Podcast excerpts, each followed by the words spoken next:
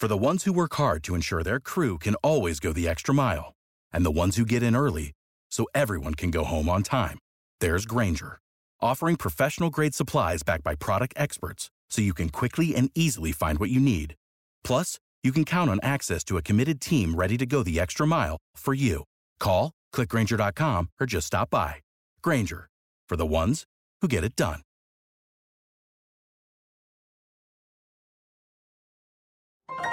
This is a podcast from Minute Media.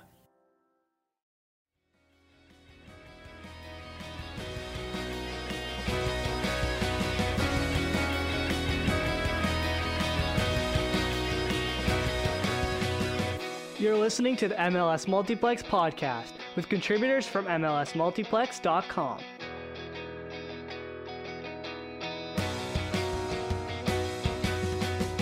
Hello, everyone. Welcome to another episode of the MLS Multiplex podcast. As always, Drew, Josh, Connor here talking about the wild, wild world of Major League Soccer. Week two is in the books. Some games were boring, some games were not boring. Both of our teams got absolutely clobbered. So it was an awful week of watching soccer from the fan side of things, but a lot of goals, so it was exciting. CCL fever. I don't know if you guys are positive for that because CCL is going surprisingly well. Holy crap. Josh is touching his forehead right now.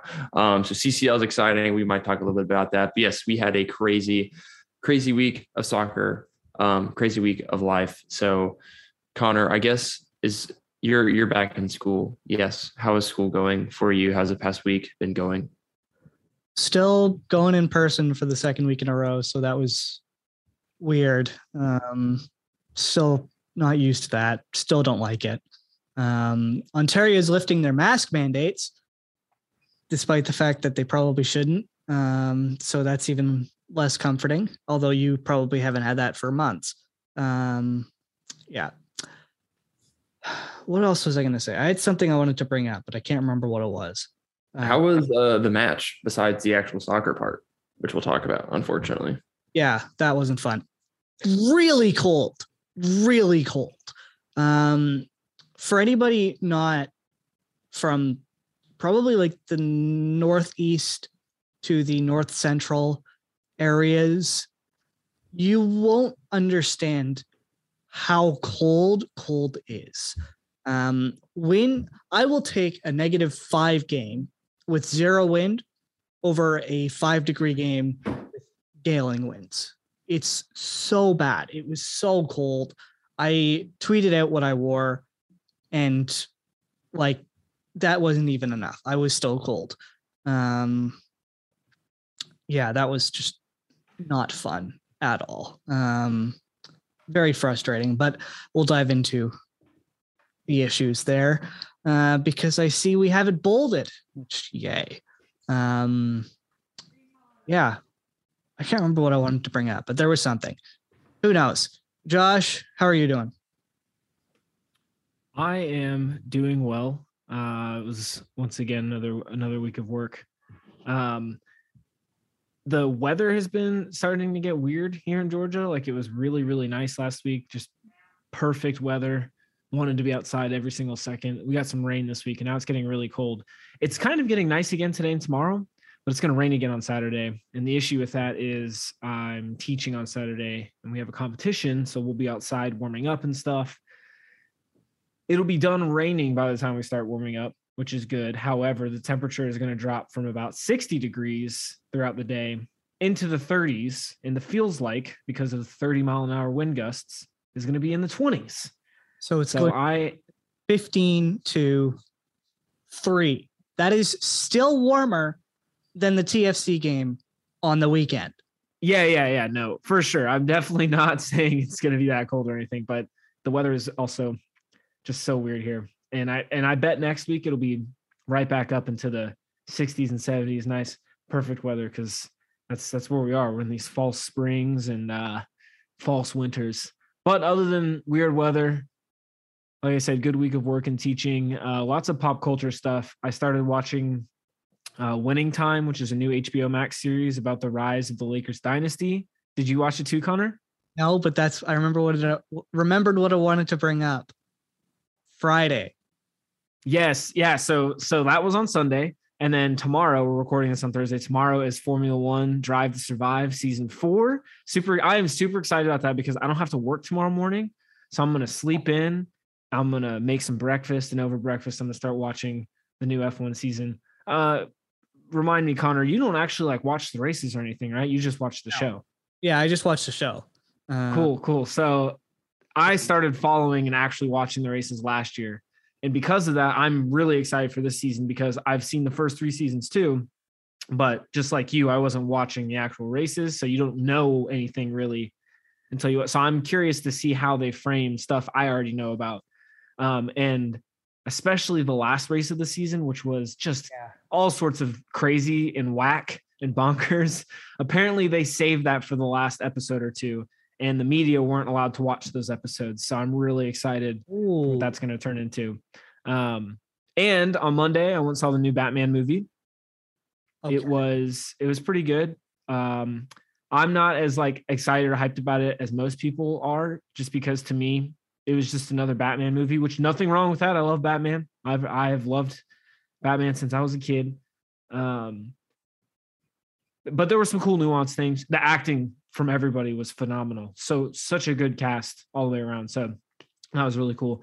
And then I'm going to the Atlanta United game on Sunday, which I'm excited about because they're playing Charlotte FC. it's gonna be a And speaking of Charlotte, Drew, what is new with you this week? I'm sure nothing happened. Nothing happened. No, this is pretty. it was so a really boring. boring week. Also, tell us why I had to find out through Connor, who I don't even know how he found out about this, and I had to confirm by going to your Twitter profile and saying, "Oh, You're not connected with him on LinkedIn. no, I'm not," because LinkedIn is stupid. I don't use I don't use LinkedIn. You're in India. Yeah, I don't have to do something I don't believe in. Oh my god. but, But anyway, yeah, Drew. I'm a good Yeah. friend is the difference here. Oh my god. connection on LinkedIn. That that defines good friends. Um, yeah, yeah, I've been a good week. Uh, I will be moving to Charlotte, North Carolina tomorrow morning. Um, super excited and busy about that to work with the Charlotte Independence of USL League One, doing social media stuff. I'm super excited about that. Get to move to a really cool city. Um, USL season starts in about a month, so getting ready for their home opener. Um, funny enough, the Independence's home opener is April 8th. And then Atlanta's first trip to Charlotte is April 10th. So Perfect. hopefully a lot of Atlanta United fans make a whole weekend out of it and get to go watch some USL League One and then some MLS because that would be awesome. Um, We're looking but what'd you say? Josh, we're looking at you.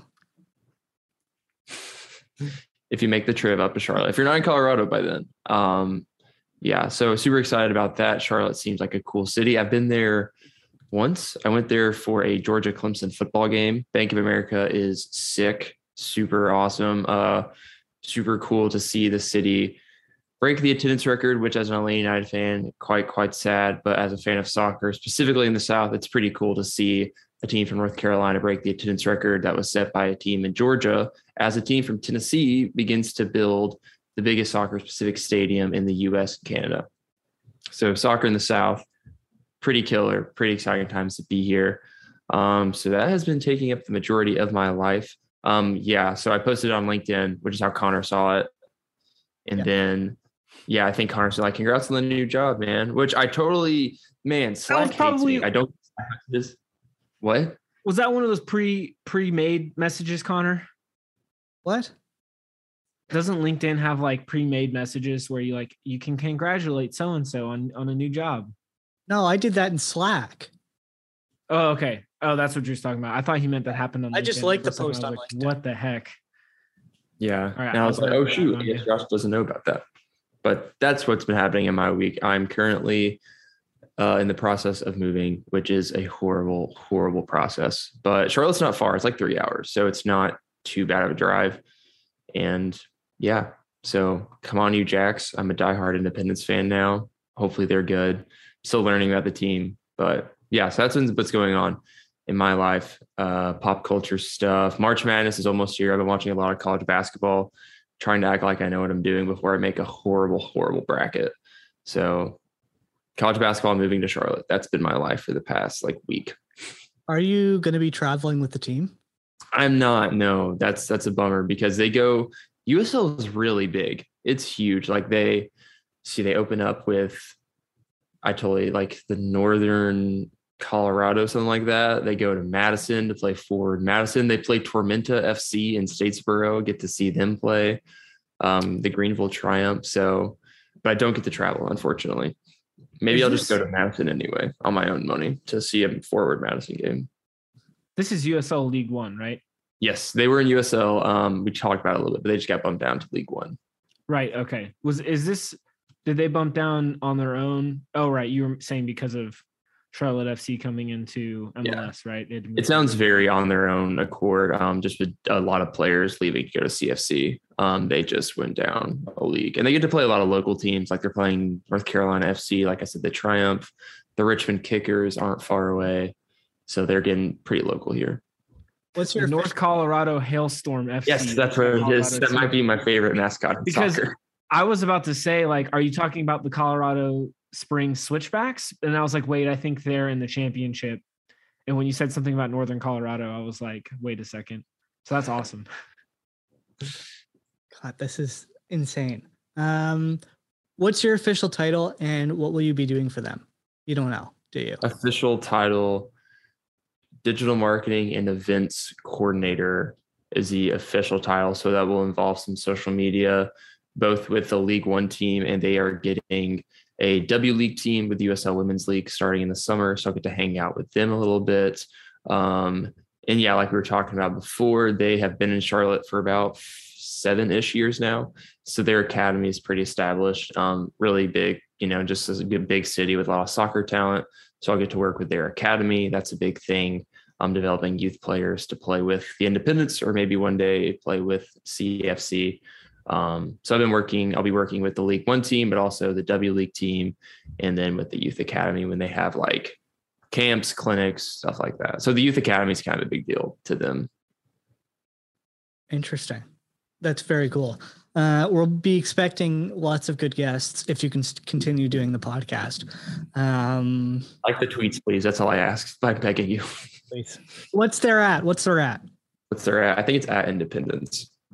At okay, that is a bold Twitter handle. Um, I don't know how they got that. I don't know how they did it. at Independence. Let's see. Drew, I like how none of us mentioned anything Atlanta sports related because there's nothing else happening besides United, right? Yeah. Followed by Oxnard.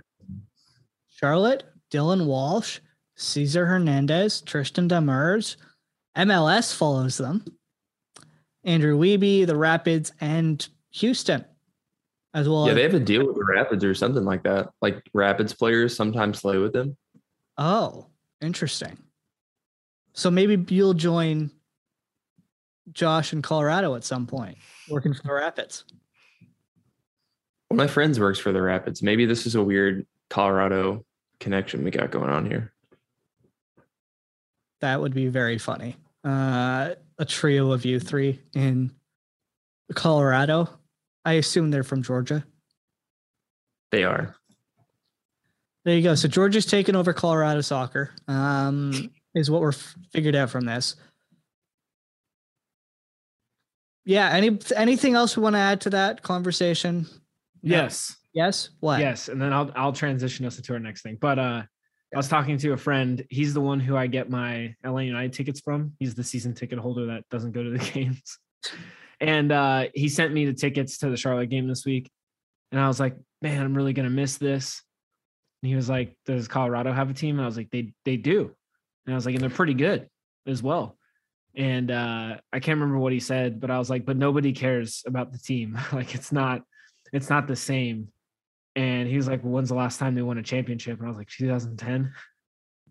And he was like, oh, people have forgotten. I was like, that's that's not really it. That's not that's not the problem with the team. So we'll we'll see what it's like out there in Commerce City, Colorado. When are you moving to Colorado? Don't know for sure yet, but the plan is for it to be this summer. Got a couple months of living on the lease I'm currently at before I can make that move. All right. So we might have to deal with West Coast time zones, which will be fun. Um, yay. it's already difficult enough with all of us on EST. Um, yeah, It'll be fine. We made it work when Drew was in Nashville. That's a little bit different than PS. It's only an hour more. It's it's mountain time. It's not not Is quite mountain? uh, Pacific. That's yeah. wild. Colorado seems so far away it's only one hour. It's only two hours behind. That's crazy. Y- yes, and then you consider that there's like all that much more country after Colorado, and there's still like a hub, another like column of states that are in the, the Mountain Time Zone before you even get over to the Western Time Zone. So it's kind of crazy. The country's big. This is a big country. Not as big as Canada, though. Of course not.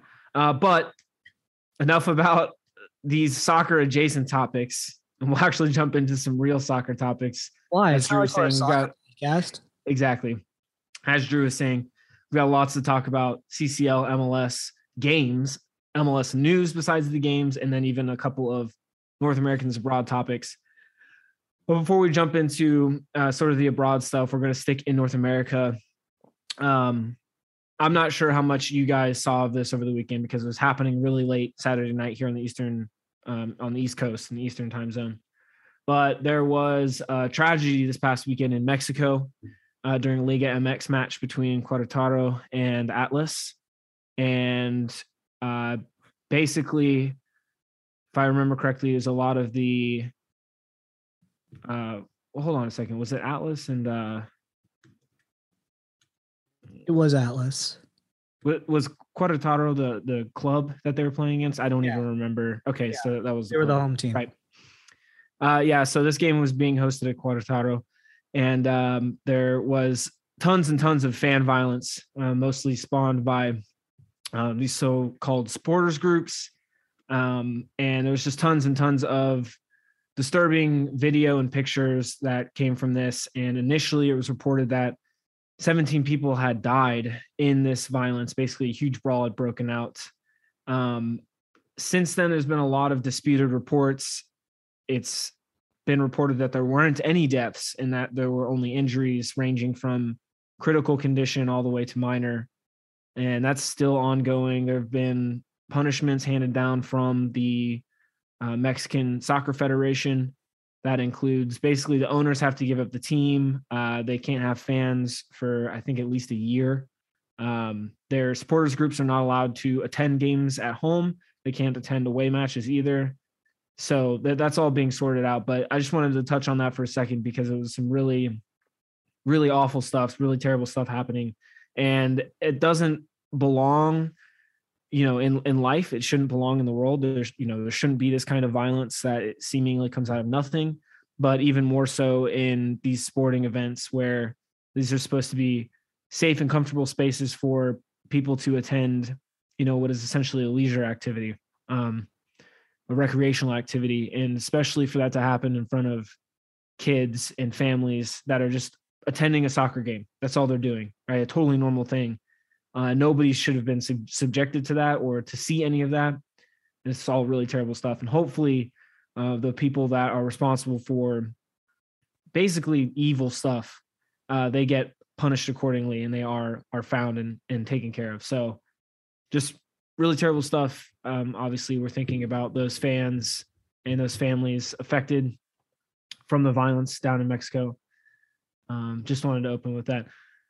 Moving on though into actual North Americans abroad stuff, some just a couple of small things before we really get into MLS news. Jesse Marsh, he managed his first game for Leeds United. As we touched last week, he took over that job from Marcelo, Bielsa. He did lose. They lost one nothing to Everton. However, uh, by all accounts, because I didn't get to watch the game, and I don't think either of you did either. It was a 7:30 a.m. game. Uh, by all accounts, Leeds United did really well. Um, they posted their best expected goals differential of the season, um, which is really good because their defense was just horrendous under Bielsa, and that's supposed to be the main difference between him and Marsh. So that was already felt um, on the pitch. Uh, and it seemed like more, most importantly, Leeds fans were pretty happy despite the team losing. They were very um, hopeful with the performance. More than likely, if the team plays like that the rest of the way, they will probably stay up. And their next game actually kicks off in about an hour.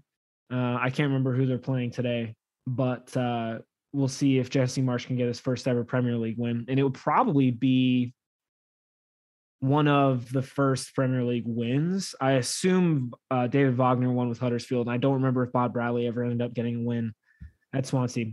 Uh, but outside of Jesse Marsh, the only other big thing this weekend, uh, Christian Pulisic scored and assisted for Chelsea against Burnley on Saturday. Uh, it is just Burnley, but it's good for Christian Pulisic to be playing well heading into the last qualifying window, which is in just a couple weeks. And then Connor, I assume you're going to talk about some Chelsea stuff because that that has been crazy and that happened this morning.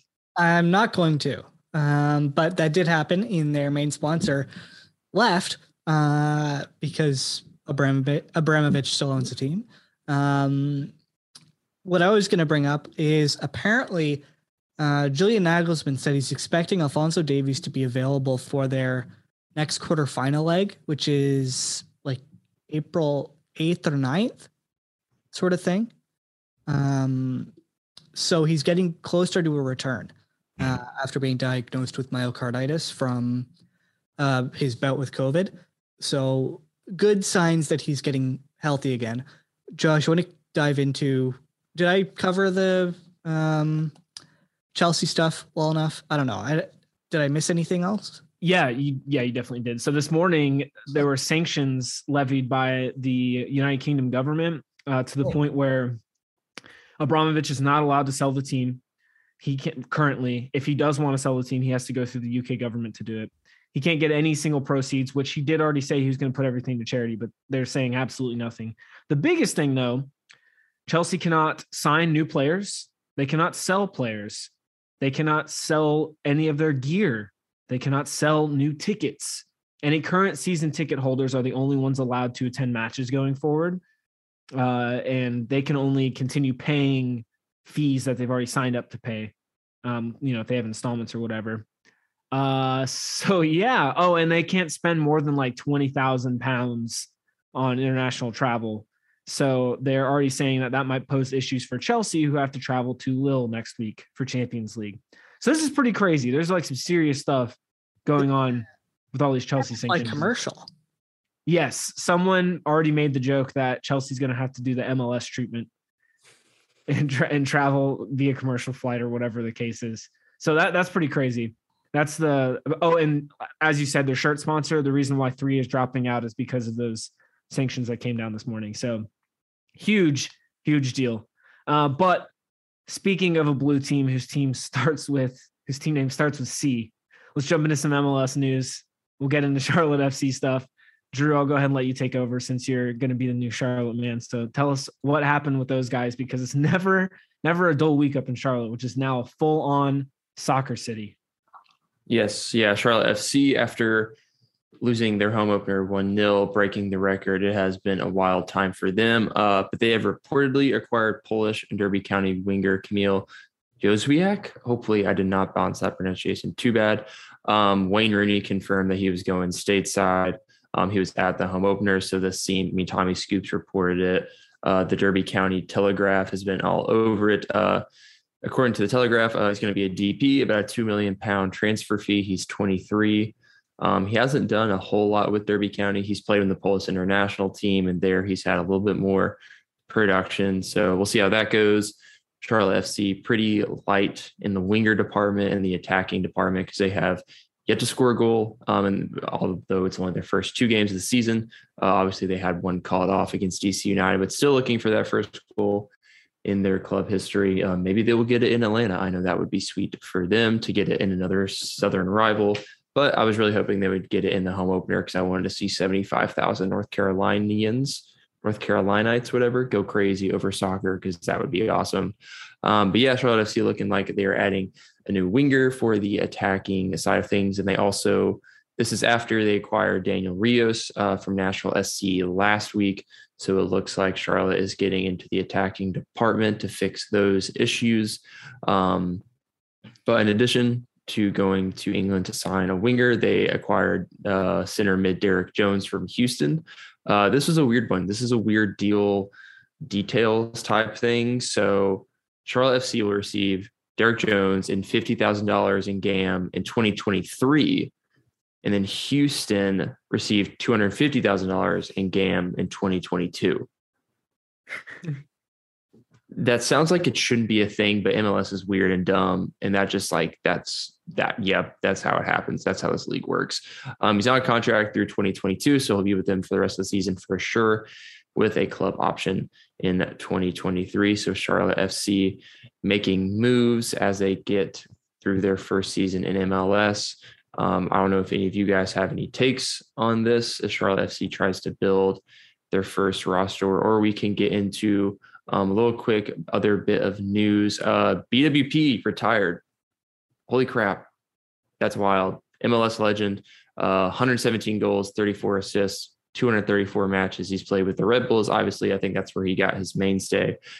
He's appeared for LAFC in Columbus. Um, fastest player in league history to 100 goals. He's won three supporter shields with the Red Bulls. So, I mean, for me, I don't know about you guys, but this is a dude that's just like become synonymous with MLS. Being a fan in this league, you kind of just always know where BWP is, um, especially with Atlanta and Red Bulls going at it there for a couple of years when he was there. He was a guy who always had to be sure where he was on the field. So he is retired. Uh, he retired as a free agent. Um, for you guys, how do you feel? I mean, BWP, he's like an MLS legend, right? I guess he's for all of us. I mean, I don't know. I don't remember an MLS without BWP. So, I mean, this is kind of the end of an era, right? Yeah. Simple as that. Yeah. Uh, Josh? Yeah. So, uh, actually, this is, uh, I guess, a bit of a, a special moment for me. Like, I, um, B- BWP, Bradley Wright Phillips will always um, be significant for me because he's the first ever professional soccer player I ever interviewed. Uh, and it happened in person. Like I literally did not know what I was doing. I had no one mentoring me or coaching me. I just got an email about showing up to this thing in Atlanta for part of the All Star break with the opportunity to interview him and Greg Garza. And uh, this happened like just a few days after he scored his 100th goal and had that celebration with his 100 on his jersey and I had questions prepared and everything. Uh, I did my best to be ready, and I'm asking questions, and everything's going fine. Um, but then there was something he said where I wanted to ask another question that I didn't have written down. But as I'm listening to him and thinking about the question I'm going to ask, I forget the question naturally, and so I'm, he can tell I'm a bit flustered. But he was so nice to me. I, I'm pretty sure he could tell I was a little nervous to be interviewing him, and he just kept me on course and was calm with me. So I will be eternally grateful for Bradley Wright Phillips and the um the professionalism he showed and just he was very very kind to me in that single interaction I had with him. So what a special career, really cool. I always hated going against him as an Atlanta fan because that dude terrorized us just like the rest of Red Bulls.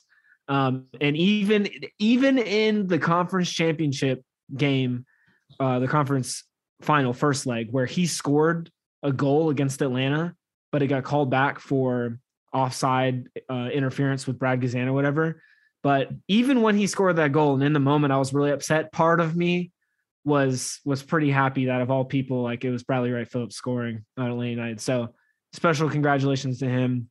Uh, and it's not here in the doc, but he already is going to be working with Red Bulls going forward in a in a front office role. So it's good to see him back and hanging around MLS for the time being. Um, so again, congratulations to uh, Bradley Wright Phillips. Yeah, he was one of the first sort of big name internationals who took a chance on MLS. Um, you know, his brother was big in the Premier League. I think he had a stint in the Prem too, and then signing with Red Bulls and doing everything he's done with them. Uh, it's sad to see him go, but he's 36. So, you know, you get to the point in your career where you want to hang him up. And he was sort of a substitute at this point. So, yeah, I don't know. It's sad, it's just sad to see him go, but I'm glad he's still staying in the, in the league. Quickly, actually, before we dive to our next topic, I do also want to highlight, I believe Wright Phillips was pretty big involved in the Black Players for Change, right?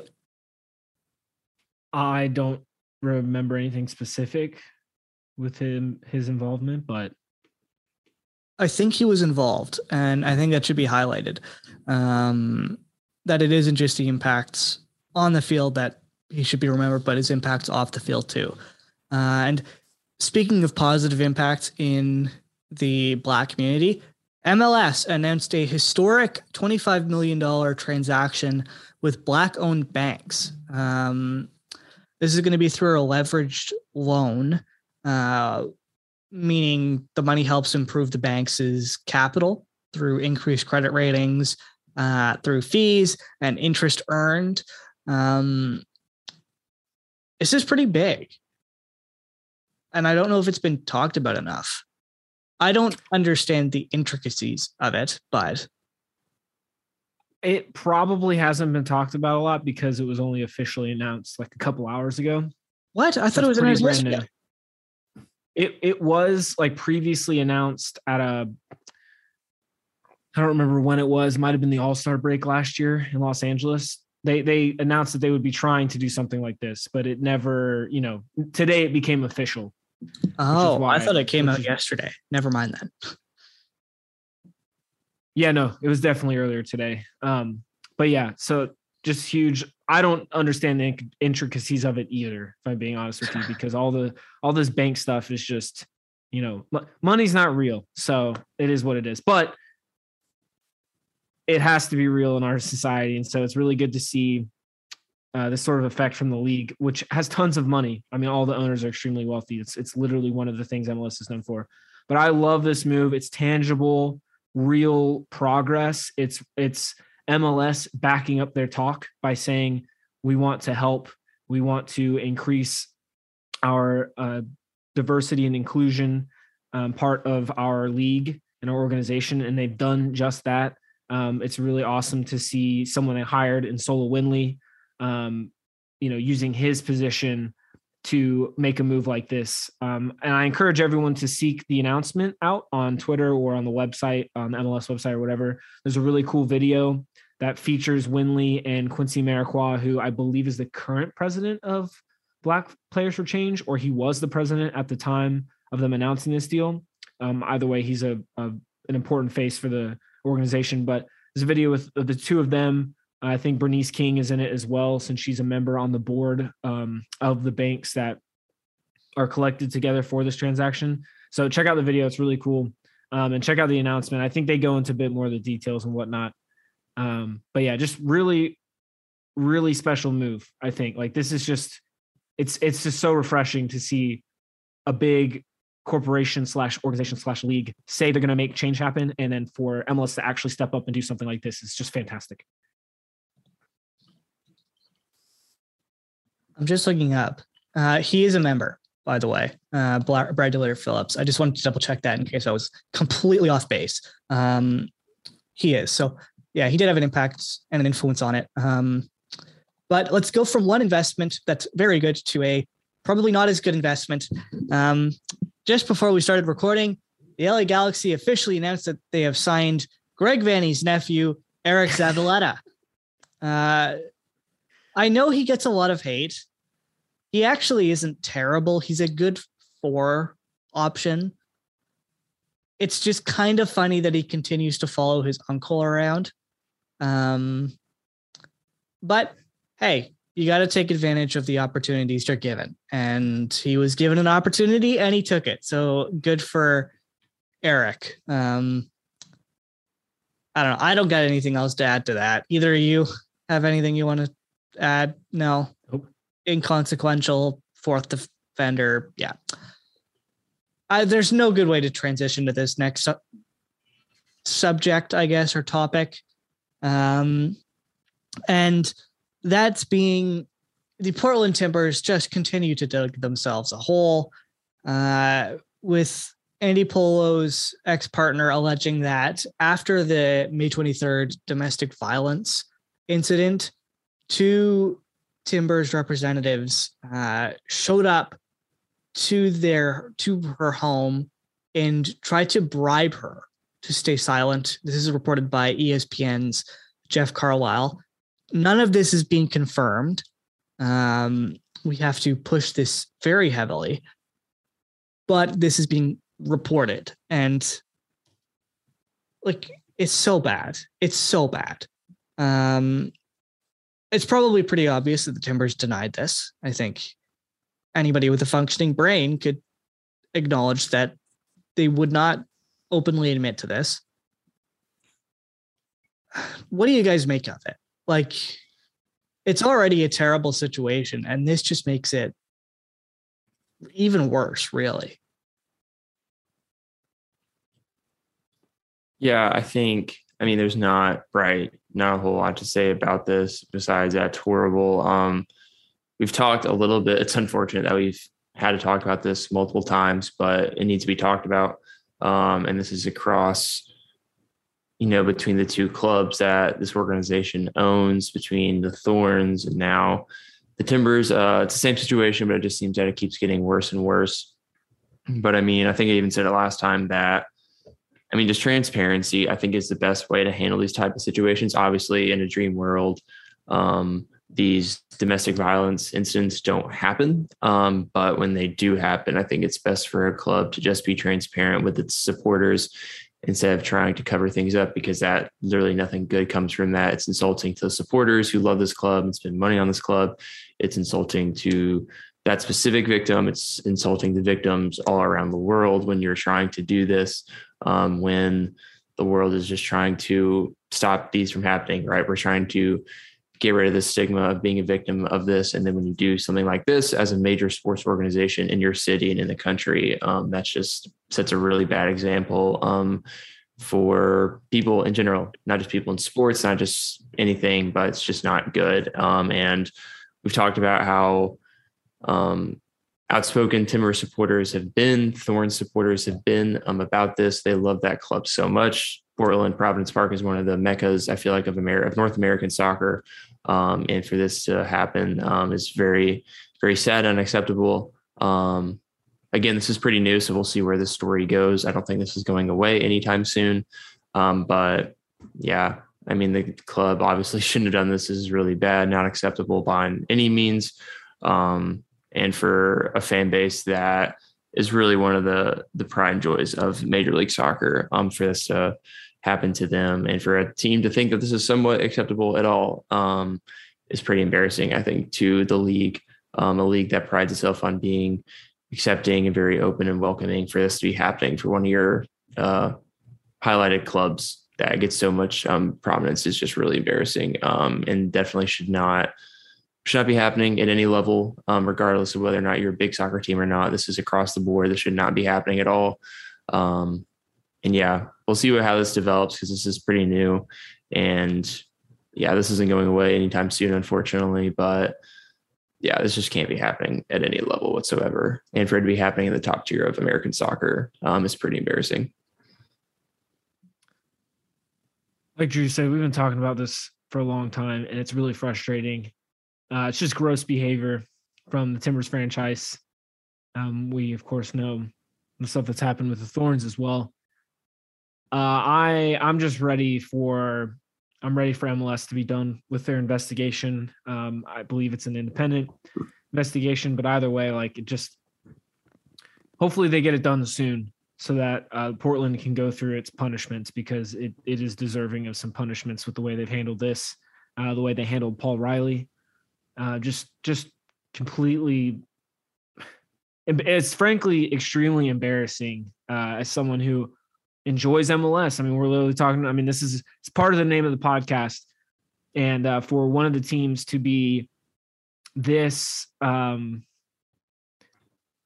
just this stupid. I mean, how can you be so stupid to protect the wrong people in this situation, and then to just, I mean, just, just horrible to try and cover it up, um, to try to keep a victim silent is just despicable behavior. So, yeah, I hope the investigation is wrapped up soon and we can we can get this uh, organization punished in the way that they deserve. It's yeah, embarrassing. Um, there's no other words for it. Um, unacceptable and embarrassing. But yeah, hopefully the victim gets the help that she needs. Uh, and there's no good way of transitioning out of that. Um, but I guess in more positive news that is just being added by Drew now, Nashville have announced their stadium sponsor, Geodis, Aotis, something like that. This literally happened like 15, 20 minutes ago. Okay, well, it's a France-based logistics company with an office in Tennessee. That's everything I know about them. Do we know how much the deal is? Anything like that? Not a ton. I'm currently trying to find uh, Drake Hills. He is the Tennessean reporter that covers Nashville SC. Um, see what kind of scoop he has. But no, it's exciting. The stadium looks sick. They got the grass in. Um, it is all on schedule to be opening up in early May. Um, so yeah, I think this is like kind of a waiting thing to see if they would get when they would get a stadium sponsor and what that would be. Um, but yeah, I'm currently on the Tennessean article right now, and I do not see anything about a name. Um, I mean, not name money. Uh, yeah, I don't think we know too much about it. I know it's just a Tennessee. Offices in Brentwood, which is not far from Nashville. Uh, there were 10 candidates for stadium sponsorship, and Otis won. So that means more money to Nashville SC, and that stadium is going to be awesome. So finally, it looks like the finishing touch on it. But yeah, this literally happened like 30 minutes ago. I think they had an event like at one or I guess 12 o'clock their time for this announcement. But everyone is at the stadium announcing it. So that's some good news in the league. More money in the league, more money for Nashville. Yeah, and that's always a positive. Um, so we'll see what the official number comes back uh, at. But yeah, what good that there's more investment in the league. Let's go to CCL now. We're not going to spend a huge amount of time on each game. Um, I'll just fire through the scores now. But it was a good weekend for MLS teams in CCL action. NYCFC beat Comunicaciones 3 to 1. Seattle beat Leon 3 0. New England beat Pumas 3 0. We'll talk about that in a second because I want to make fun of Josh. And Montreal only lost 1 0 to Cruz Azul, despite looking less than stellar, is probably a kind way of putting it. How many of these games did you guys catch? I caught Go ahead, Drew. two NYCFC in Seattle. Those were the two games on FS1, so I got to watch those. Okay. True. I Not true, Josh. who who Josh. um I got to see I think mo- it was most of the Seattle game I think the first half before I fell asleep. I saw all the New England game. I missed all of the NYCFC game because of rehearsal. And then I watched the most important parts of the Montreal game and then fell asleep. Okay. Um, I caught the second half of the New England game. I caught part of the Seattle game. Uh, and I caught most of the Montreal game. I want to talk about New England for a second because I want to talk about the fact that Josh's takes about New England age like milk. And that specifically being midway through the game, Josh Boland said that Buksa sucks. That's Adam not true. Buksa Proceeded to score two goals. First of all, first of all, you're welcome. You're welcome, New England and Adam Buksa. Okay, he heard me, heard me talking crap, and he decided to do something about it. Which good because he was stinking up the place for 60 minutes or however long it took to, for him to score. Look, man, I but Buksa is just I don't know. I can't see how the club is going to sell him for eight figures in the summer because if anybody watches video of this guy, they'll see that he just doesn't know how to score. Um, he did end up scoring, so good for him. I would say a conversion rate of two out of 20 is not great, but I'm just some guy. You know, what do I know? Um, so congrats to the New England Revs for winning a leg of soccer 3 nothing. I wish them the best of luck down in Mexico next week during the away trip. And uh, again, you're welcome. Too bad it didn't work last time when I threatened to eat a hat if he scored a hat trick, which I'm pretty sure he has never scored a hat trick in MLS. You know what? He could have scored a hat trick last night. He could have scored two hat tricks last night with all the chances that that guy had, but I'm not eating a hat. So Look, we don't need to focus on the details. All right. He scored two goals. That's all that matters. But yeah, is this a year? Because like MLS teams are looking really good and the Mexican teams look like crap. At least from the games I've watched. it's the year. I think it's the year. Is it going to be four MLS teams in the semifinals? No, not a chance. Who blows it? Because all of them have good odds. Either they're going to blow a massive lead or Montreal doesn't get it done at home. I got to be real. I mean, I'm with Connor just from watching these games. Like, I'm not, as an MLS fan, I'm not feeling scared about any of this. E- even Montreal being down one nothing. I mean, they they'll just be home now in the second leg. You know what? Oh, oh, you're making me think. You're making me think about this. Part of me does want to say that all four teams will advance. I just know that, like, logically, like, realistically, statistically, it's not going to happen. I will say this I feel pretty comfortable in saying that I think it will be an all MLS final, and therefore MLS will guarantee that a team wins CCL for the first time. I do I do think that it's going to come down to that. But all four, eh, I don't I don't know. Again, I just I, the chances of it happening feel too slim. Is it bad that the team I'm the least confident in is New England? Not necessarily. I mean, uh, I mean, come on, number one New England hater right here. Of course, I agree with that take. Um, I think it would be worse if you were nervous about NYCFC, just because, for being honest, like Comunicaciones is probably the weakest team of the four non MLS opponents, and NYCFC only have a two goal cushion.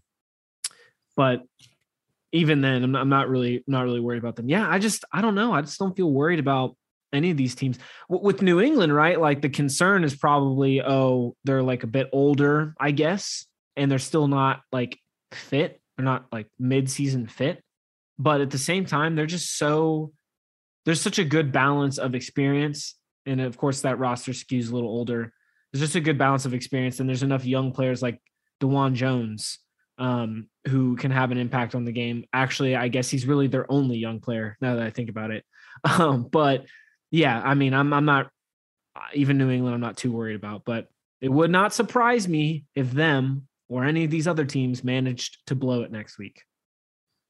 I just feel like they have the most defensive issues of all these teams, and I could see them giving up a multi-goal lead um, like that. I still think they go through. Montreal, if they can get their shape right and play like they did in the first leg of CCL, I think they're in a very good spot. Um, but yeah, like this could very well year, be the year. I want to do Josh's favorite part of MLS, and that is predictions. Who wins it? Which MLS team do you think stands the best chance of winning it? Seattle. They made Leon Yeah. look horrendous. That game could have been 6 0 for sure. And they did it without Raul Ruidiaz and Nico Lodeiro. All right. So we've got a consensus Seattle. Interesting. They're going to blow it. It's going to hurt so bad. Yeah. it's not going to hurt us. It's going to hurt their fans. Yeah. Um, but of all teams to do it, I think Seattle would be the best ones. Uh, not really owned by corporate ownership like NYCFC. Um, Montreal, eh, Montreal could actually, Montreal, win that sting Toronto. Oh, man. yeah, it kind of would, but at the same time, Especially after you guys came down to a missed Michael Bradley penalty. look, okay, No, Montreal now. We didn't First team to do it in MLS is Canadian. Oh, man. look. There are no good options on this list. it's either the No. Saudi-owned NYCFC, the Seattle Toronto Killers, the New England FC, because half of their team are Toronto FC players at this point, or Montreal. There are no good options for a TFC fan. Toronto's in shambles right now. Yeah, it's just TFC World's in shambles. They can't defend. It's just ugly, ugly, ugly, ugly. Anything else you want to add to CCL talk? All MLS Getting these semifinal. games. All MLS semifinal. All right. When are the next games, by the way? Next week, next uh, Tuesday and Wednesday. All right. So in a week, we will know Yeah. who the final four teams are. yeah. And we'll know that all four MLS teams blew it. Uh, which I wouldn't put it past them. Let's talk about some actual MLS games. And we're going to do the same thing we did last week because I think that was a good system. And the guy set up the notes like that because they did. Um, we're going to fire through each game. We'll highlight a couple of them. Um, and by a couple, I mean probably three. Uh, unless we, I'm going to highlight one other because I want to talk about that because you're making me talk about the other game. Um, so yeah, we'll start off with a game we're not talking about in detail in New England beating Dallas. Uh, notable basically only because Bruce Arena became the winningest coach in MLS history. So con- huge congratulations to him. Uh, one nothing win, as I mentioned. 241 total wins in MLS. He passed Sigi Schmid. Nothing else really notable about that game. Just congratulations to Bruce Arena. Next game, we are going to go into detail on because yikes. Uh, New York Red Bulls beat Toronto FC in Toronto for their first game with a full stadium since March of 2020, uh, or at least full tickets available. Four to one win for New York Red Bulls. Lewis Morgan scored a hat trick. Aaron Long scored the other goal. Jesus Jimenez added the lone TFC goal. Carlos Salcedo has received a post match red card for his tackle uh, late in the match, uh, which was initially reviewed by VAR, and the referee determined that it wasn't a clear and obvious error. And yet they still gave him a red card. Uh, a little harsh, but I looked at it as an orange card because it was not a good tackle. Um, but the more notable part of this is the New York Red Bulls have multiple goals twice in their first two games. Last season, they only scored multiple goals twice in their last 20 games. Is this the New York Red Bulls beating up on a frankly apo- apocalyptically terrible defending team in Toronto FC? Or are they just good? I think it's just bad teams, basically. Um, you know, it's just San Jose and Toronto, which, and I say that having predicted Toronto to finish second in the East this year. Uh, not feeling too hot about that pick after two weeks, by the way. But yeah, I mean, fairness, they don't have their summer signings yet. yeah, yeah, yeah. It will change over the course of the season, and especially as Bob Bradley starts to really, um, you know, put his stamp on the team as well. But yeah, I, I, I will say, I think the tangible thing we can pull from this is that Red Bulls look like Red Bulls, and when they look like that, they're a really hard team to beat in this league. They've shown it time and time again over the years, uh, especially under Jesse Marsch. Um, and huh, I guess that's it because all the coaches after him kind of sucked. Um, but we know that Struber's really trying to get it back to that. They're trying to go full on Red Bull, full on energy drink soccer. So I think you can you can go ahead and say through the first two weeks that they have done that. I'm interested to see how they do against Minnesota this week. They are at an advantage in that it's a home game, but I feel like you know M- Minnesota they're not the best defensive team, but they stay pretty organized and they're good about hitting teams on the counter. And so I'm I will be interested in seeing if Red Bulls can sort of handle that because Toronto's not necessarily a team that's countered in the last couple years and they won't be that way under Bob Bradley all that much. And then we already know San Jose is doing everything in their power to avoid like playing soccer. So I think once we see them against like a more legit team like Minnesota, we'll get a better idea of what they can do. But even then, like they they there's a good chance they're going to start the season off 3 0. And so I think for now, I feel pretty comfortable in saying that they're the real deal just based on the way they played these first two teams.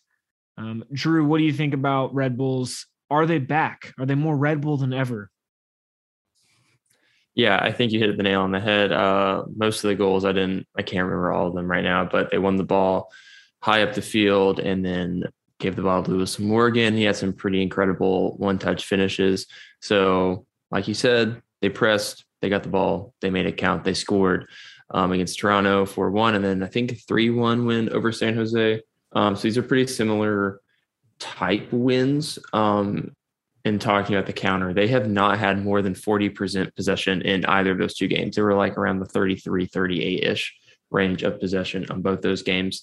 So for the first two weeks, they've definitely shown how they want to play soccer and it has worked. Granted, it's not against the best teams in the world, but scoring seven goals in two games is impressive nonetheless. Um, so I think they'll be they're the real deal. I don't think they will they won't win MLS Cup because they're the Red Bulls, but they'll probably finish.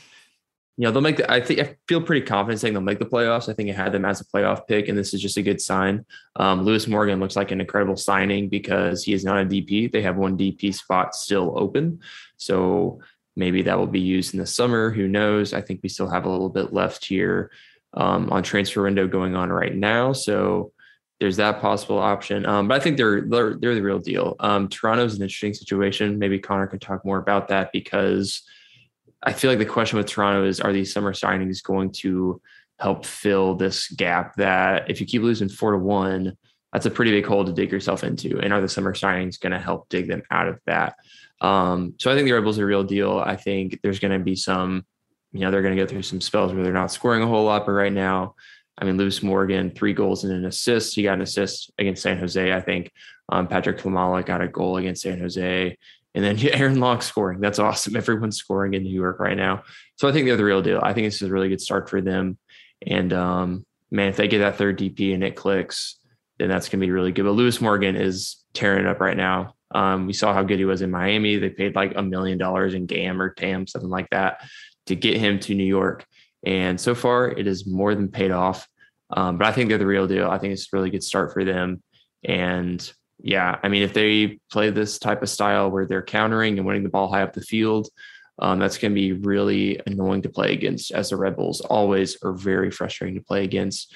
And first two games, it looks like they're kind of on board and it's worked out really well. So I think they're the real deal. I think this is going to be a sign of a really good team um, late in the season, hopefully making a playoff run. Yeah, and I think we need to dive into that TFC backline. Uh, I mentioned last week near the end of our news segment uh, that Domenico Criscito was going to be joining the team uh, likely in the coming next couple days, uh, agreeing to his contract. And then basically almost like same day, it came out that he's actually going to stick with Genoa for the rest of the season. Um, I don't know if the deal is off completely. I believe the initial plan was actually to have him join in the summer. So maybe they're just going back to that. But that is not good when you consider Jacob Shaffelburg doesn't work at left back. Jahkeele Marshall-Rutty is too young and weak almost to really succeed as a defending right back. Um, Salcedo has been pretty decent, but he's very slow. Chris Mavinga can't pass a ball, which is an issue. And Shane Long is just a third MLS center back. He's not really starting caliber. I think their solution is going to a three back using Mavinga, Salcedo, and um, uh, what's his name? I just said it.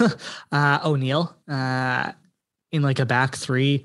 Use Marshall-Rutty in at right mid slash right back and use Jacob Shaffelburg in at left back slash left mid, or even Luca Petrasso, who was incredible uh, for Toronto FC on the weekend. Keep the same midfield trio, allow Pozuelo to play a bit higher up the field centrally, and then two strikers of Jimenez and Nelson or Kerr or uh, Achara insert player Akinola when he gets healthy because he's reportedly going to start uh, fully training again pretty soon. So I think there are solutions to this team, and I don't think you need to panic necessarily yet. Uh, but the defensive issues are very apparent, and they're going to be really, really exposed. Um, basically, until reinforcements arrive. Uh, also, Alex Bono cannot start in goal against Columbus. It needs to be Quentin Westberg. Bono was just terrible. Um, I thought he should have made at least two saves on two of the goals. Uh, he just wasn't very good. I don't think he's very good. I think he's a backup, and that's about it. And I think having that distribution option in Westberg would also be very helpful. But that's all we're going to say about TFC, unless either of you want to have anything you want to add to the TFC defensive issues. Yes, no, maybe so. Yeah, I have to play a team that just scored three goals in Zelarayán, so not looking too good for next week. They they will be better as the season progresses. It's still super early, and they've got more signings they got to hash out. So, if I'm a Toronto fan, I'm not too too concerned yet. Also, if you're an MLS fantasy player, I would start as many Columbus players as you can. Uh, I have Lucas on captain. Let's next go to Sporting Kansas City, who beat Houston one to nothing. Remy Walter uh, with Voltaire. Voltaire. Voltaire. Voltaire. Okay, I thought he'd be French. Uh, Remy Voltaire with the only goal. That's all we have to add on that. um, Philly beats Montreal two to one. Lassi Lappalainen scored for Montreal, but Bedoya and Daniel Gazdag uh, scored three minutes apart to come back. Julian Carranza was sent off in the 71st minute uh, because of a double yellow. So he'll miss their next match. And Montreal couldn't capitalize on 20 minutes being up a man. So that's not positive. But again, they're going through CCL. So we're seeing a lot of those teams struggle to start the season.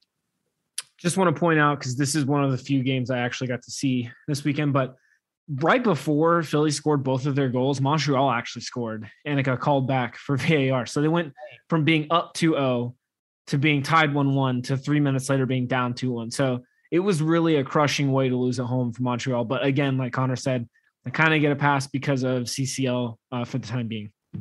Yeah, and honestly, they've looked pretty solid. Their shape in the CCL game, as I mentioned, like people were not happy with it. It wasn't very good, but they've been pretty decent so far. Um, I think they're going to be, as we predicted at the beginning of the season, a bubble playoff team. Um, so, yeah, all right, let's go to our next in-depth game. Uh, San Jose against Columbus, somehow tied 3-3. My question, and the question that everybody's asking, what the hell? How does this make any sense? Zelarayan scored two goals. Zardes scored the third one for Columbus. Uh, Cristian Espinoza scored a penalty for San Jose, and Francisco Calvo scored twice. Twice. Francisco Calvo to like 10 minutes. Yeah, to tie the game up. Uh Montero, who you'll remember is actually in on San Jose, which I forgot until just now, uh, was sent off for San Jose in the 33rd minute. Just what? How? Why? Why all five W's and H? Just please divulge on that. Should we be concerned about Columbus? Is a big takeaway I have from this because we all know they didn't make the playoffs last year despite winning MLS Cup the year before. Um, just and bringing back a basically the same team and in fact an improved team with some of the depth pieces they picked up so yeah, what? And this is a San Jose team that got smashed the week before against. Have you, uh, have you not learned? You've been watching San Jose for years now. They're either the second coming of Champions League winning Bayern Munich, or they're FC Cincinnati on their worst day. There is no in between. Dude, you had you had an opportunity there to say they're either Bayern on their best day or Barca on Bayern's best day. That would have been a much better joke. I wish I'd come up with that. um, but yeah, no, I I know I know San Jose is like the like physical embodiment of chaos. Um, but still like that, but, but but like from the Columbus side of things, you know, like what what uh, Drew, let's say you're a Columbus fan. Does this freak you out at all? Like, are you even? I know it's early in the season, but imagine watching this game being up 3 1 on the road, and then you let Francisco Calvo, of all people, score on you twice in 10 minutes. I mean, this basically is a loss, no? Yeah, I think it's basically a loss, but I'm not worried about it just because the offense is obviously there. Um, last week they scored four against Vancouver, one four nil. Um, I think this is just a weird game that you kind of gotta. I don't want to say forget about, but almost just forget that it even happened because San Jose is weird. What? Be a goldfish. Be a goldfish. Yeah. Oh yes. Sartini supremacy. Be a goldfish. After ten seconds, forget. I know it's a Ted Lasso quote, but I haven't watched that show. Um, yeah. So Dude, it's on Apple TV. I don't want to pay for another subscription. Oh my god, started. I'll give you my login. um, I'll text you when I get to Charlotte and have good Wi-Fi. But yeah, if I'm Columbus, I'm not worrying too much about it because you know the offense is clicking so around. Looks like that dude. Um, two goals, and I think he got an assist as I tried it. He did not get an assist, but two goals. And then let's go see what the Vancouver side of things are. He has three goals in two games. Um, I'm not worried about him because the offense is clicking. The defense, that's the sh- uh, question. They also shut out Vancouver and they have Toronto coming up next. So that looks like another possible win. What's going to be interesting is that Red Bulls game coming up in two weeks against, um, yeah, New York in Columbus or in New York. It is in New York. Um, so I'm not worried if I'm Columbus. The offense is clicking. And I think this is just kind of a, if this defensive collapse, right, dropping points late, if that becomes a theme, like if we see that maybe a couple more times here early on in the season, then I think we have room for concern. Um, like Atlanta United did that all the freaking time toward the end of last season, drop points late. So if this becomes a concerning trend, I think we have problems there. But if this is just a one-off thing, I think it's fine. Um, four points to start the season is not bad at all. Four points and seven goals, and going on the road to San Jose um, while it does feel like a loss, getting a point on the road is always good. So I'm not concerned if I'm a Columbus fan because it looks like Zelarayán is back to Zelarayán form. And Gyasi Zardes scored a goal, which we might talk more in depth about that guy and his whole situation. But I wouldn't be concerned if I was a Columbus fan because the offense is clicking right now. And if he scored three goals, it's going to be pretty hard to lose games and tie games. But if this keeps happening, then we can have uh, that conversation about Columbus, I think. So I want to circle back to something you said at the beginning and talked about Columbus's offense being really well. I'm not so convinced. Uh, Zelarayán does have three goals, but what happens when his form starts to fizzle out, which we've seen happen over both years that he's been in the league so far? He's not uh, necessarily the most consistent player. Also, I mean, he's scoring lots of these goals from, uh, you know, from dead ball situations, and that that part concerns me as well yeah, he's pretty good at scoring free kicks, but like that's not the probably not the safest thing to be relying on. So I'm not convinced by Columbus. Does have uh, Miguel Berry starting instead of J- Gyasi Zardes, who did not uh, Berry did not score this game, but he did score in the first game. Also worth mentioning that first game, uh, Vancouver got that red card, and then Columbus scored an additional two goals after the red card. Um, so yeah, I'm not super convinced by Columbus going forward. They need, they don't necessarily need to sort out the center forward situation. So, you know, Gyasi Zardes is usually the assumed starter uh, at center forward, but it's kind of been Miguel Berry so far to start the season. There has been lots of talk about trading Gyasi Zardes, uh, mostly being pushed by the guys at extra time. They really want to see Zardes go to uh, to Colorado, which totally lines up with the Rapids' philosophy of getting what they called distressed assets um, from around the league and kind of stockpiling those types of players. And of course, Zardes needs minutes because he's trying to go to Qatar in the winter this year with the United States. Would you guys sell Zardes to the Rapids? Do you think that's a good move to make? Do you believe in Miguel Berry enough for Columbus going forward? I think you have to give Zardes a bit of the benefit of the doubt. I think it might be smart to move off of that asset at this point and bring in a new DP striker. He is a DP for them. That is true. So you're also opening up a slot in the process. I, it might just make sense at this point. Like if you're not going to start him, why keep him? It's the same sort of situation as TFC had with Jozy, but they can actually get real assets for the full contract of Zardes. Whereas What about you, TFC Drew? never could have done that. Like I think Colorado would actually pay to get him. I don't know how much. I don't think you'd get market value, but you would get assets and you'd get a DP spot, which I think is really valuable. It might just make a lot of sense. I like it. I like the idea. I think I, I think it just makes sense. I think it f- solves a problem for Colorado. It solves a problem for Zardes. And yeah. Solve the problem for everybody. Like I don't know when because my biggest concern, right, Zardes has been on the field for a combined. Um, so he came in against Vancouver. He came in in the 73rd minute instead of 17 minutes, unless my math is terrible. Um, and then he came on against San Jose in the 65th minute, which is 25, 25 plus 13. He's been on the field for 38 minutes and he already has a goal. Um, so that's pretty good production. Obviously, he's not going to keep that up. Um, that would be like two goals a game, which would be absolutely insane. Um, so he's in the short time that he has played for the crew in these whopping two games. Obviously, this is just very early on in the season. He already has that goal. Um, but Miguel Berry also has a goal. He scored the first goal in that uh, win over Vancouver. But I mean, if you Zardes has proven himself in this league, right? He's proven that he's a reliable striker. Won MLS Cup with them not too long ago.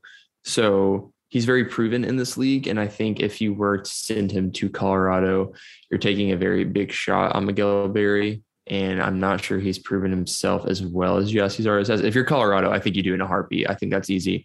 Um, I'm not sure what their DP situation is or if they'd even get Gyasi on a DP deal. But I think if I'm Columbus, I would wait to see if Miguel Berry can consistently do this before I ship him off. And if he does, yes, you send him away because that opens up a DP spot. And if, you know, we're in the summer and it looks like there's, you know, an injury or one consistent flaw, whether it's, you know, a center back issue or defensive midfielder issue, whatever, whatever, use that DP spot to get some reinforcements and really try to make a run because this team's talented enough to do some damage. I think I picked them to win the East. Um, so if I'm Columbus, I'm waiting to see if Miguel Berry can consistently do this. If I'm Colorado, I do in a heartbeat um, because he's proven himself in this league. Colorado, which we might talk a little bit more about in a second, um, just came off a pretty nice drumming against Atlanta. So, but that's their big thing, right? Like the they always just need that nine. That seems to be their what everyone talks about. We talk about the Colorado Rapids is oh, can they get that number nine to finish things off? So if I'm Colorado, I do in a heartbeat. If I'm Columbus, I would wait and see if Miguel Berry can consistently do this before I send them to whatever. Whether or not you want to keep him in the league, that's another thing. Do you want to have him in the league and potentially play him in an MLS Cup or play him in a match where you have to deal with him? So that's another thing you have to think about too. Does Columbus want to see this guy potentially in a playoff game, cup final, or whatever? interesting points you bring up. Um, it'll be very interesting to see what they decide to do with Zardes. I think there is a fit there, as you said, um, and Colorado should definitely consider doing this. But let's go to our next game: Chicago drawing Orlando nil nil. Yay! Vancouver and NYCFC draw nil nil. Yay! Interesting that Vancouver finally get a point uh, to start the season and they do it against NYCFC. So that could be a big point uh, come the end of the season. Nashville and uh, Minnesota draw 1 1. CJ Sapong scored for Nashville, and Hassani Dotson scored for Minnesota. I have no, no other comments other than good on Minnesota for scoring a goal against Nashville. Uh, DC beat Cincinnati one nothing. Uh, it was an extra time penalty that won them the game. That is extremely concerning that it took you that long to score against Cincinnati. DC um, are not good. I tried to tell you this. No, they're not very good. The uh, captain of Lamar my fantasy team. It worked out for me in the end. Took about 90 minutes of sweating and wondering why does soccer hate me, but it finally paid off. Yeah, they should have done a lot better in that game. Um, Speaking of DC, right? And this is, I think, even more embarrassing on Cincinnati's behalf because they had like they actually had tons of good chances in this game. Uh, and DC was down a man. Ooh. They were playing with 10 men. And then uh, yeah, you concede the penalty on a handball in stoppage time and you get a 98th minute goal to win. I mean, that is just dude, serious props to Cincinnati on this wooden spoon defense. I mean, they're just they are strong two weeks in, strong. Look, you've got to have a brand, and this is their brand. So, congratulations to FC Cincinnati on really sticking to it. Uh, we were just talking about Colorado. Let's talk about them again because they didn't have an issue scoring goals in this game, winning three to nothing against your Atlanta United as Josh walks away, probably for good reason. Diego Rubio Jonathan Lewis and Andre Shinyashiki uh, with goals. Miles Robinson was sent off with a double yellow in the 86th minute, so he'll be unavailable for their match against Charlotte. What did you guys make of this game, and how did you allow Colorado Rapids to score three goals against you? I didn't really get to watch this game. From what I could see, I had it on, but I was teaching while I had it on, so I was not paying attention to the game. Um, the team didn't look that bad. They were missing Ozzy Alonso and still missing tons of other players because of injuries and visas and other stuff. Um, but the real issue was just tons of mental lapses and individual errors. That's a big reason why Atlanta conceded those goals. So, really disappointing, especially after such a good performance against Sporting Kansas City. Uh, Josef Martinez was pretty non-existent in this one. I think, uh, like we just said, be a goldfish. That certainly applies to Atlanta uh, because they need to take advantage of playing Charlotte FC next. That's all I got to say about that. True. Yeah, Atlanta was missing a lot of players. I didn't get to watch a ton of this. I recorded it um, for whatever reason because I hate myself, and I decided to rewatch it. And the beginning of the game, watching the game, I mean, watching it like how did this when because the start of it was good. Atlanta had its chances. Um, is like how you mean to tell me Atlanta's lost three 0 Like what the heck is going on? Um, and then just kind of fell apart there at the end. The red cards certainly didn't help. And yeah, I mean, missing a lot of players. Ozzy Alonso kind of felt like that Santiago Sosa replacement while he gets just ready to go again. I think he's getting his green card. I saw that he was in training. Um, it looks like Atlanta's getting more players back slowly. Um, I think Almada is on his way to Atlanta, I think is what I saw from our friend Chris Smith. I might be totally wrong. So that's good reinforcement because um, hopefully that'll help some problems with Josef just feeling like he has to get come back so far on the field instead of just staying up top like we know how good he is at doing. Um, so yeah, I'm not taking a whole lot away from this from Atlanta just because there's so many players that you were missing.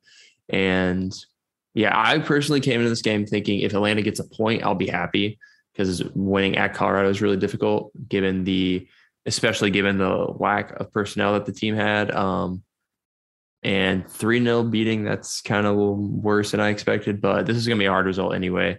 Um, but if the good news is, like Josh said, you have Charlotte at home. If you can't get against Charlotte at home on Sunday, then you have real problems. But I'm not too stressed about this because a lot of guys were missing.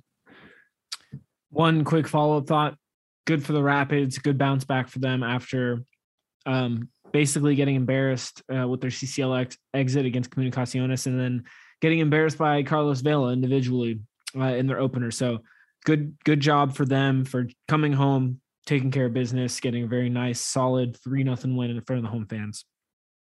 Yeah, so hopefully they can continue pushing on for the rest of the season. Uh, speaking of CCL teams, RSL beat Seattle, who are obviously in the CCL, one to nothing. Bobby Wood scored the lone goal in that match. LA Galaxy played Charlotte and won one to nothing in Charlotte's home opener, which had, uh, I think, 74,000 uh, attendees ish. Uh, highest attended soccer match in the world. So huge congratulations to them. Um, Efrain Alvarez scored an absolute screamer. That was un just disgusting goal. Um, Josh just put in the actual number 74,479. That's an insane amount of people at a soccer game. Um, so, congratulations to Charlotte for just decimating that record. Uh, and then I this is a very interesting one. Austin beat Miami 5 to 1.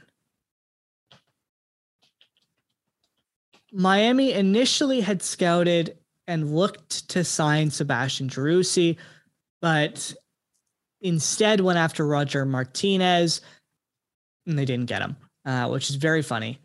Driussi, by the way, in this game scored two goals. In their first two games, Austin FC have scored 10 goals. 10. Cincinnati scored 12 in all of 2020. By the way, the other goal scorers, Ethan Finlay scored twice. Um, Julio uh, Cascante scored one, and I can't remember who got the Inter Miami goal. Leonardo Campana. Leonardo Campana scored the lone Miami goal. Are Austin good or do Miami really suck? I don't want to answer that question, but I have to. Um, you know, Austin is I think we forgot that in your second season, you're going to be a little bit better. Austin's going to be a little bit better. They're not going to be this much better, if that's grammatically correct. Uh, Miami is pretty bad. Cincinnati's pretty bad. But I think Austin got a little underrated, I think. Uh, obviously, we've seen second year bumps from Atlanta going from playoffs to winning the whole thing. In their second year, Nashville going from playoff team to winning playoff games in their second year. Um, LAFC is good in their second year. So I think we just kind of forgot about that with Austin FC. But I don't know if they'll be obviously five goals a game is pretty unsustainable. Um, and we'll talk more about when we talk about games to watch. But they have a really tough test coming up these next stretch of games. They were very lucky to get probably the two easiest possible games you could ask for with hosting Cincinnati, hosting Miami, um, which is also weird that they're starting with two interconference games, which we talked a little bit more about how those are increased in MLS, but to have two of those in a row to start the season is kind of weird. Um, but I think Austin is better. I think they're better than we. Ex- I don't know. It's really early. They're not. They're better than they were last year. I think that's pretty safe to say. If they're a playoff team or not, we'll see because this is very possible that they go to Portland, they play Seattle, and they just get absolutely, you know, wiped, and we're reminded, oh, this is still a second year team. They're not there quite yet, but they look good. Um, obviously, you're having players score multiple goals and goals, and scoring ten against anyone is not nothing to just look over. I mean, yeah, Miami's bad, yeah, Cincinnati's bad, but scoring five is pretty phenomenal. Um, so I think they're better than we expected. I, you know, I think they'll. I think they'll make the playoffs. That's my hot take. I think they're better than we thought they were. Um, I think they're a playoff team and they're showing us that they kind of felt disrespected, not getting a lot of credit because in their second year, you're always a little bit better. So, but Miami's really bad too. Yeah, one thing that got overlooked last year is Austin really improved in the second half of their season once they were able to add a couple more pieces um, in the summer. And then another thing that's been overlooked is they got rid of a DP this offseason when they sent Tomas uh, Pochettino on loan to River Plate. And a lot of people have said that's addition by subtraction, which I found very interesting, especially some Austin fans saying that. So yeah, like Drew said, I mean, you know, odds are expansion teams they're going to improve in their second season unless you're Cincinnati and then you're just a increased version of, terrible. of what you already were, um, which was not very good to begin with. But yeah, Austin looked good, and of course they're going to look good against Cincinnati, Miami. I will say, I think the most promising thing you can take away from this one, they made history with ten goals in two games to open a season, never been done in MLS before, and then two, this is what good teams do. They beat the ever living crap out of really bad teams, and that's what Austin did. So by that metric, I will say that I'm fairly convinced by Austin to start, um, and also just good job to, to them for putting on a show for their fans, right? You have this beautiful stadium you had in your first year. You have tons of great support. You didn't exactly deliver in terms of the product on the field last year. And so, in a way, I feel like this is kind of making up for that and repaying the faith to their fans for being so loyal to start and so uh, supportive to start. So, just a good start to the season for Austin. Now, I will say this no one should underestimate their confidence. Like, starting a season by scoring 10 goals, that's about as good of a start to a season as you can have. And I feel like we should not, again, we should just not underestimate what this might do to Austin to get their season jump started. Going into now some pretty good teams starting with this weekend, which we'll talk a little bit about later. Yes. Uh, and speaking of pretty good teams, next game and our final game, LAFC in Portland grew one to one. Yimmi's Chara just can't stop scoring overhead kicks, so he did it again uh, in this one. And Mamadou Fall scored the stoppage time equalizer. He is 19 years old, a center back, uh, and has five goals in 1900 minutes. So that's very interesting. Uh, by the way, those are goals on the opposing net, uh, not own goals. Um, yeah, they LAFC might have a gem in Mamadou Fall uh, potentially, but yeah, one-one draw. Let's do our players of the week, goals of the week, and our games to watch. Players of the week. I will, I will kick it off because one of my players scored an overhead kick, and that is Yimmi Chara. And I'm using the same logic I used last week. In anybody who scores an overhead goal uh, deserves to be a player of the week. So he's my player of the week. We'll continue in the West and go with Drew. Yeah, I went with Ethan Finlay, two goals against Miami. Way to get it done, Ethan. Cool. Josh. I picked Lewis Morgan because of his hat trick against uh against Toronto. Um, and then I picked Sebastian Driussi, uh, Ethan Finlay's teammate, for his brace for Austin FC. And it was Morgan that ended up winning the player of the week thanks to that hat trick. Rightfully so, too, probably. Uh, but speaking of Lewis Morgan, Mr. Hubbard, tell us about your goal of the week.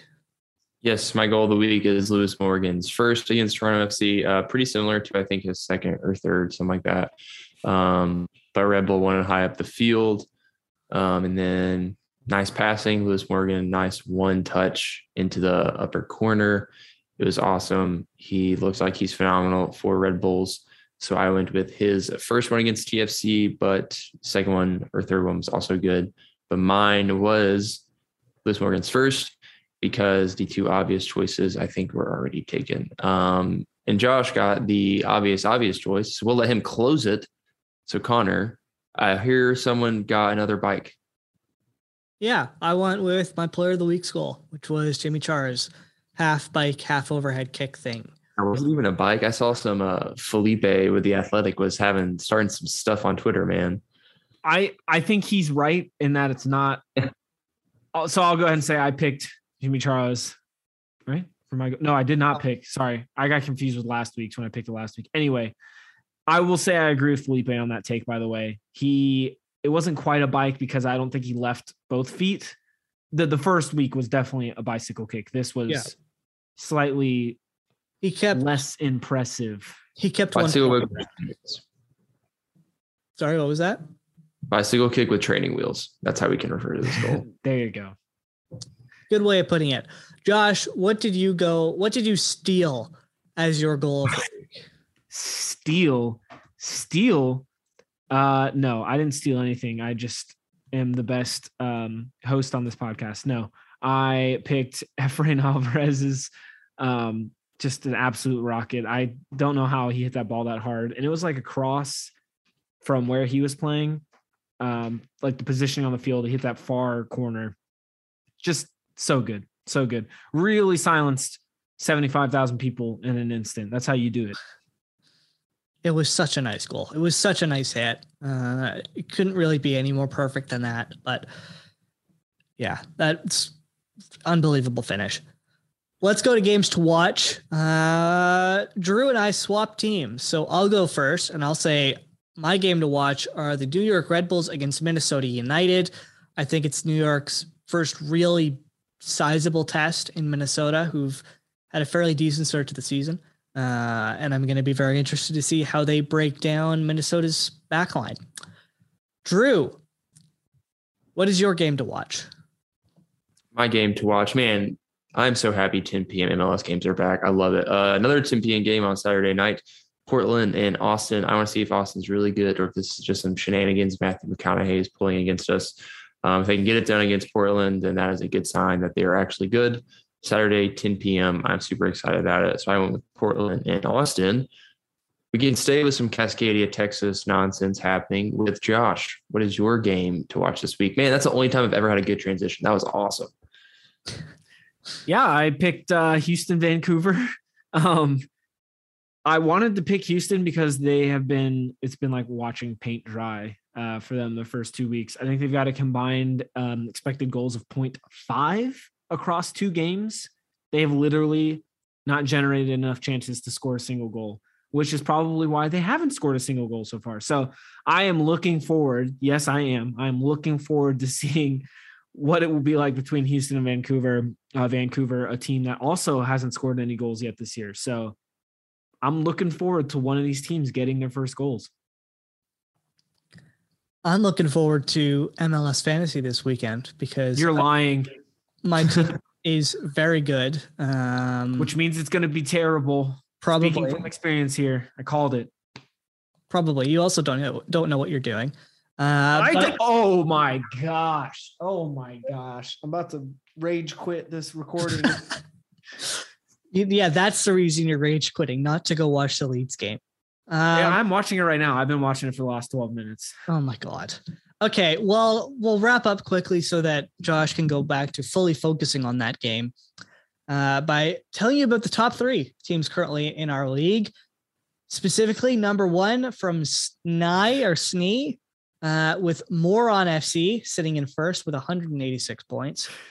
Avenue B FC with Ketchum uh, is second with 185 points, one point back. And then sitting in third, another CF Montreal fan, as Moron FC is also a Montreal fan, which makes sense.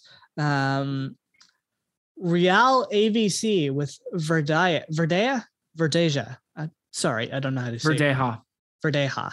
Um, 181 points. Do you know who this person is? No, I'm just oh. that looks like how their name would be pronounced. Okay. Well, shout out Verdeja. Uh, and I got to do fourth because Nelson's a legend. Two chews in a row. So good. That's a great name. Is sitting in third with 173. Uh, and then, wow, actually, I have to mention five to seven because they're tied on points with Ivan Oldergoler and Caitlin Chale. Um, but in terms of us, I am our highest ranking member, sitting in 13th with 139 points, ahead of Sartini's Supremacy, Drew Hubbard, who is sitting uh, with 112. Like a goldfish. Forget about it, like a goldfish. there you go. And Mr. Boland is beating his brother or father or whatever. If you're listening to this podcast, Boland family member, tell Drew which one you, are not Drew, Josh, which one you are. Um, tell Drew too. Tell Drew too. Yeah. Tell Drew. Don't tell Josh. tell Drew. Message him on Twitter. Uh, Secret for me. show that uh, they only care about people who care about their friends. Fantasy soccer sucks, sitting in 22nd with 93 Twenty points. first. Or 21st, sorry, with 94 points. I'm looking at the better Boland, um, who put up more points than you last week. Uh, so, yeah, uh, Josh doesn't know what he's doing. He's terrible at this. Oh my god! Let's this wrap is how I get repaid for trying for two weeks. I tried two weeks this time. All right, and this is this is the the thanks I get. Yeah, you got to try three weeks. Okay. I'm about to quit. You're gonna make me quit. This Oh, makes yeah, me not want to that's- play anymore. so brave. I your family member needs to keep doing this so that they can make fun of you endlessly. Um but yeah, that's our podcast. Hopefully you enjoyed it. Drew, newly employed. You can take us out. Yes, thank you guys so much as always for listening to talk about CCL, MLS, a bunch of other acronyms, GAM, TAM, everything like that. So thank you guys again so much for listening. As always, be sure to follow us on Twitter, myself at underscore Drew Hubbard, Connor at CWG Somerville, and Josh at Josh underscore Bolin to see takes as MLS games happen. Uh, You can find the website on Twitter at MLS Multiplex, and you can see the website um, the written articles on the website. My brain just died there for a second. MLSmultiplex.com. As our writers crank out a lot of awesome written content because games are happening now. Um, so again, be sure to check out the website on Twitter and the actual website to get awesome content as it comes on. And be sure to tune in next week because we'll have some CCL things going on. We'll have some MLS games going on, and life will continue to be crazy. It's March. This is March. Basketball, soccer, everything in between. So be sure to tune in next week because we will have a lot to talk about, and we will talk to you then.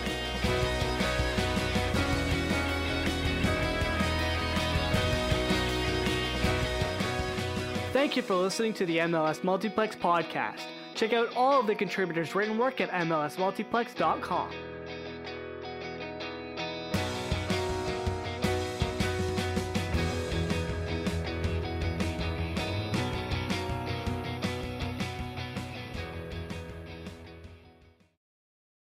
Save big on brunch for mom, all in the Kroger app. Get half gallons of delicious Kroger milk for 129 each, then get flavorful Tyson natural boneless chicken breasts for 249 a pound, all with your card and a digital coupon. Shop these deals at your local Kroger today or tap the screen now to download the Kroger app to save big today. Kroger, fresh for everyone. Prices and product availability subject to change. Restrictions apply. See site for details.